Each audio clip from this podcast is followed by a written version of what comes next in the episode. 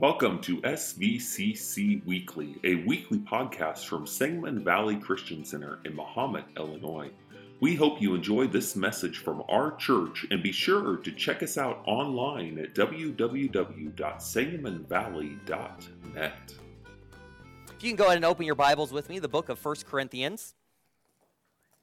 We're going to begin a uh, new series today on the book of First Corinthians. We're going to go through it kind of section by section.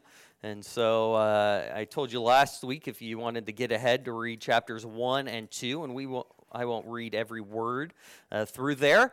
Uh, but uh, hopefully you haven't. If you haven't, I'd encourage you to get caught up. Just go back and read chapters 1 and 2, and then read the, the next two chapters, chapters 3 and 4, uh, for this coming week. And so today, as we begin, I just want to give you an overview of the book of First Corinthians.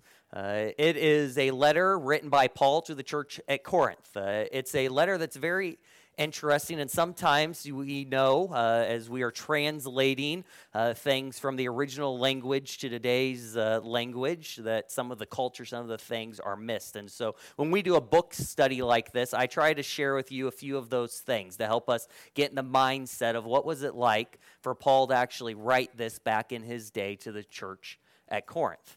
We also uh, do this uh, from time to time, go through different book studies, because I can highlight to you some different ways to encourage you to, as you're reading Scripture, to study Scripture. When you're looking at a book like this, part of the, something that we should look at, uh, Paul is writing to the church for some specific reasons. We should have that in mind as we're reading through the book. What are the reasons Paul is writing this? And so I'm going to, as we begin this morning, just give you a few of those things. The first off, Corinth uh, was a actual city, a seaport city uh, that was there. Also, was a major trade route uh, over land, and so this was a major place, similar maybe today to New York, Los Angeles, Las Vegas. And including all of the vices. Yes, Pastor Gary, I threw that in for you. I know that's where you are from, at least one of the places you claim. But Las Vegas, we think of the many vices that are there. Think of Los Angeles, the many sins that are there. Think of New York. I just think of overcrowding and claustrophobic, at least when I was there as a kid, and my dad driving a big old Lincoln down those roads. Oh, still scares me to this day. But Corinth was one of those cities. It was a major location. There's a lot of sin. There was a lot of, as the saying goes, sex, drugs, and rock and roll. I don't know if they had rock and roll back then, but it was a place for artists. So there was uh, different artistic abilities that came through that place. The book of First Corinthians itself is most likely uh, the third letter that was written. The first two are not, in, we would say, inspired by God. They're not part of Holy Scripture. But as you read through the book of First Corinthians, you, you begin to hear him say, Well, when I wrote to you before, when I was with you before. And so, most likely, this letter is in some response to things that have been written to Paul, as well as some oral reports from people that had come from this church to visit him. He, he's now coming uh, to respond to them by sending this letter. This is a church that Paul founded. Acts 18 has that story of when this church was started by Paul. Most likely, this church is made up of Gentile believers, not, not Jewish believers, but Gentile believers. It's there in Acts 18 as Paul is is proclaiming the gospel that Corinth, uh, it says that he from now on goes to the Gentiles. And so here we have mostly Gentile believers, probably some Hellenistic Jews that are mixed in. But Paul, in his writing, he's writing in a way that is very confrontational. He, he's kind of letting them have it. It's like, I, I know who you are. We've been going back and forth. And he's just kind of laying it out there. He's sarcastic. We, we miss that in the language. So, um, is it biblical to be sarcastic? At least in 1 Corinthians, it is. Is he angry at them? Yes. At points, he's definitely angry with them. But he's coming and attacking, and some, some may say that. I don't know if we would say it's attacking, but really what he's doing, is he's trying to edify them. He, he, he's, he's coming and saying, Look, I want you as a church to be built up to be built up in two ways, really evangelism as well as that Christian maturity and character. He's coming and he's telling them look, I, I'm challenging your view on what it means to be spiritual. They had some weird views on what it meant to be spiritual. We'll look at some of those in the weeks ahead. But today we're, we're in 1 Corinthians chapter 1 and 2, and in here, he's starting off with giving them a choice, a choice to live by. He's saying, Are you going to live by the decision of the world? Are you going to live by what he really calls the wisdom of the world? Or are you going to live by the power of God? Now, as part of the power of God, he also says the wisdom of God. But initially, he starts off saying, Are you going to live by the wisdom of the world?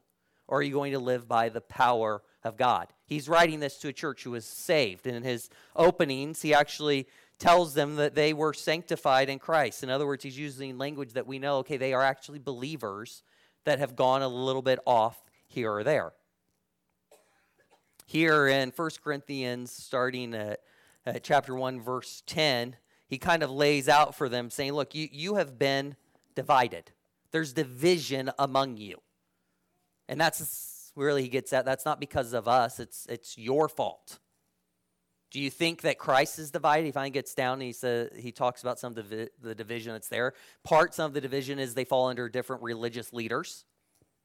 Kind of sounds like what happens today from time to time. I believe John MacArthur, no. I believe Jack Hayford, no. I don't know who are some other big ones. Charles Stanley. Like they were coming and saying, look, no, these are the leaders we follow. And Paul's responding to them and saying, but is Christ divided? Is, is Christ divided in, in that way? And so he comes and, and he says, Look, you can follow the wisdom of the world. Let's read it together in 1 Corinthians 1:17. It says, For Christ did not send me to baptize, but to preach the gospel, and not with words of eloquent wisdom. With eloquent wisdom. In other words, this very fancy language, this maybe even how he reasons with them. He's saying, look, you're not like the other people that go around and can reason well or speak well. Maybe Paul spoke like a hillbilly. I don't know. What you think of something today that we would say is someone who doesn't talk too well.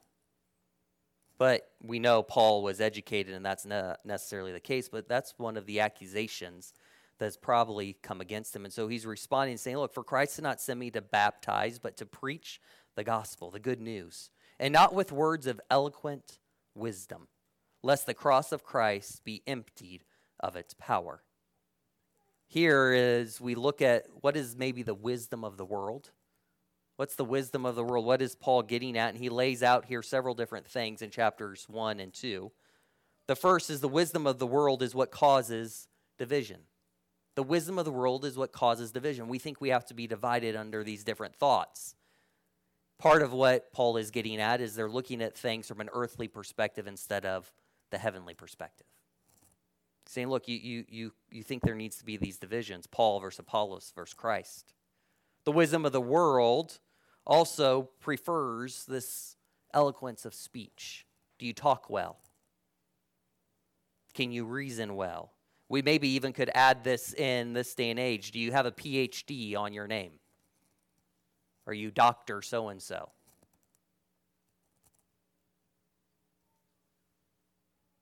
The wisdom of the world causes believers, it also says, to stay as babes, throw in there a, a mind that is carnal or sinful. In 1 Corinthians 2 6, he says this. Says, However, we speak wisdom among those who are mature. In other words, he's now getting into this wisdom from God, yet not the wisdom of this age. So he's comparing the two, or the wisdom of this world, as I'm calling it, nor the rulers of this age who are coming to nothing. But we speak the wisdom of God in a mystery, the hidden wisdom which God ordained before the ages for our glory, which none of the rulers of this age knew, for had they known, they would not have crucified the Lord of glory.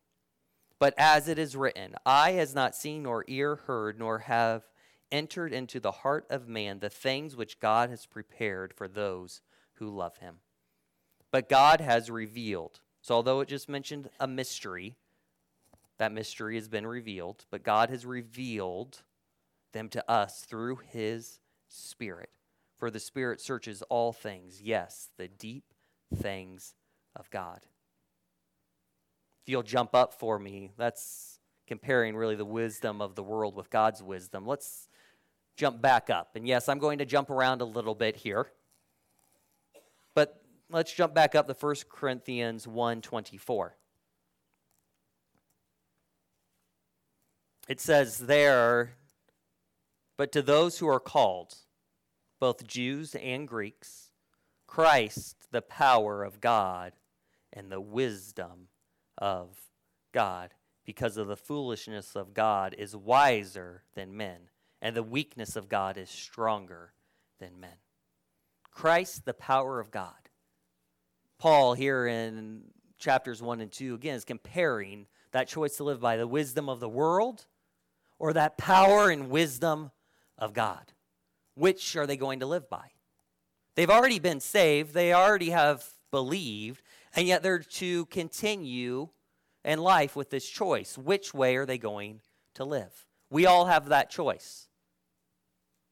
If you've accepted Jesus Christ as your Lord and Savior, there is that choice. We still are in this world, not of this world. We still have that choice. We live by what the world says, or do we live by the power and the wisdom of God? And here, specifically referring to the cross of Christ. See, God's power, it tells us in here, in fact, in 1 Corinthians 1.18, that God's power is foolishness to the world. They look at the cross they look at the cross where the Creator, the King of creation, went to die a most painful death for all humanity. They call it foolishness. God's power also is not just preached, but it is proclaimed and demonstrated. It's, there's a demonstration of God's power. God is the God who was resurrected from the dead. God's power is revealed and therefore more than something simply learned. There's something deeper here. There's not like some secret knowledge where we just keep learning and learning and learning. Eventually, we get it. There's something that is deeper here in the sense that can only come by the Spirit of God. A choice to live by wisdom of the world or by the power and the wisdom of God that really requires the Spirit of God. God's power is also the gift of salvation. It is the cross and what Jesus did for us at the cross. 1 Corinthians 2:12 says it like this. Now we have received not the spirit of the world, but the spirit who is from God, that we might know the things that have been freely given to us by God. That is salvation, the free gift to each one of us. Now, yes, we know there are other gifts that the Spirit gives us. But the gift that the cross, the cross brought for us is salvation, the power of God. Christ, the wisdom of God. The wisdom of God is not some deeper truth about God simply to be learned. Sometimes we, we hear that word wisdom when we think, okay, we can go to school, we can read a book, there's something there that, that we need to learn. And yet, here, what Paul is laying out for them is again, it's something that only comes by the Spirit. There's something deeper that is there that's not just trying harder. There's something that only comes when you spend time with the Spirit, the Spirit of God.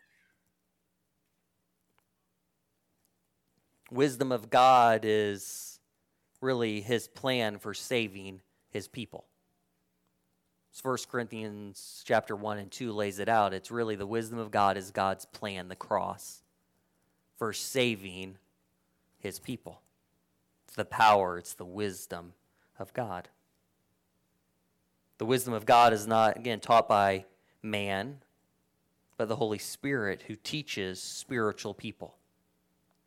There's something significant about that, and as you read at the end of chapter 2, part of what it gets to is that the Spirit teaches our spirit, and our spirit comes alive when we recognize Jesus as our Lord and Savior It's been revealed to us on the inside, and now we can grow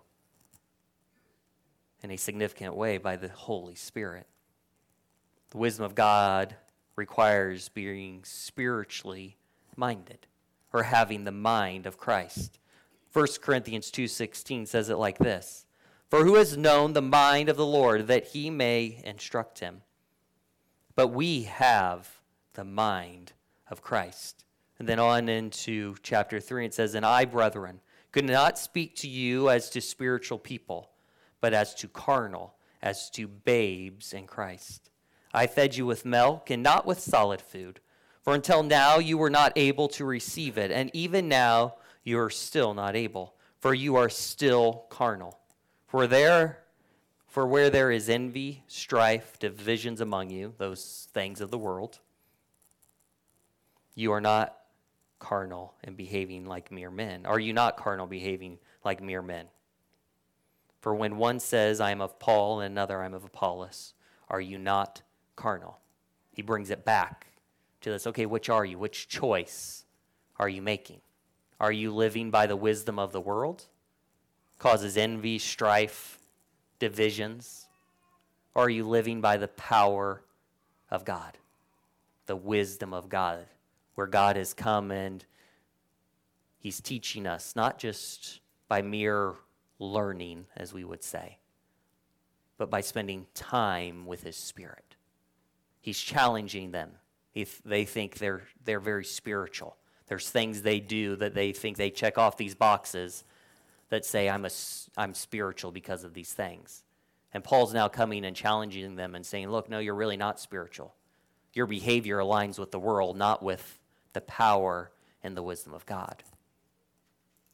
See, God both outsmarted and overpowered humanity and the enemy. He outsmarted and overpowered him. And so, if we are people of God, we understand then what it means that God came and overpowered and outsmarted the world around us. We live from a different perspective. We truly are spiritual and live from that live from that heavenly perspective. 1 Corinthians 2 5 says it like this so that your faith may not rest in the wisdom of men, but in the power of God.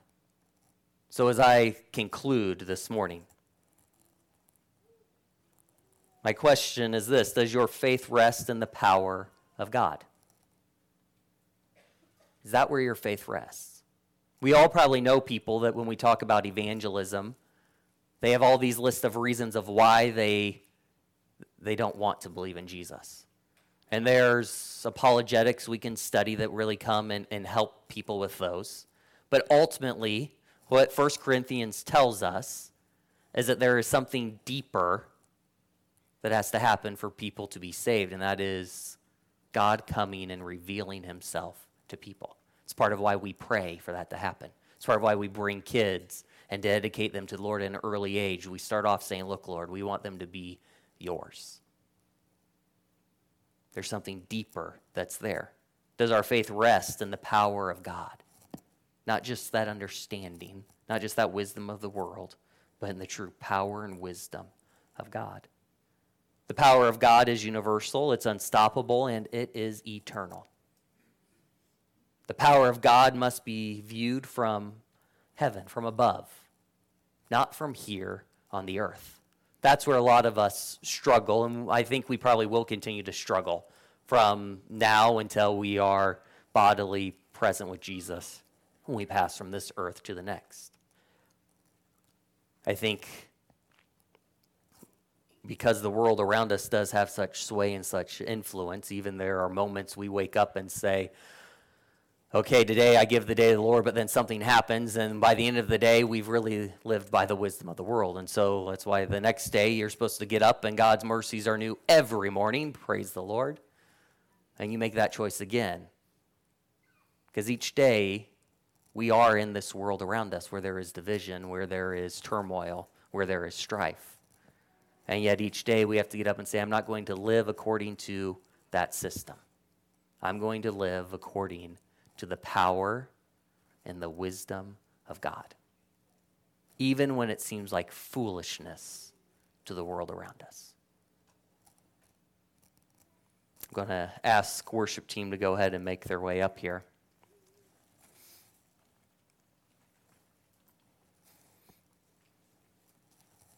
Part of what we do when we pray or at the end of our services is we typically conclude with a song. Part of that is it really allows us to take a few moments and to go from kind of that information that, that happens as I read God's word, as I deliver some points to you, to the Spirit to come and to begin to speak to us even more specifically. Because the Spirit will come and do that. He comes in, He continues to reveal Himself to us, His people. And so I'm going to ask, uh, before the worship team actually sings a concluding song, that we take a moment just to close our eyes. Maybe put your hands out in front of you like you, you're open to receiving from the Holy Spirit. And then if you can just say that out of your mouth, say, Holy Spirit, reveal yourself to me. And then let's just take a moment now and allow the Spirit to begin to speak to each one of us. Holy Spirit, we, we know we are your people, the people of God, and we know your word says that you come and you teach us what we need. Lord, we want to be a people that come and live, make that choice, live by your power, by your spirit. Lord, we want to be a people that come and live by your wisdom. Lord, each person is going through unique circumstances, and only you can come and guide them with that wisdom, that power from above. So, as we conclude today, as we sing a song in conclusion, we, I ask for you just to come and to begin to reveal yourself more and more. In the name of Jesus, I pray. Amen. Thank you for listening to SVCC Weekly. We hope you'll subscribe to this podcast as well as give us a like. You can visit us again online at www.sangamonvalley.net.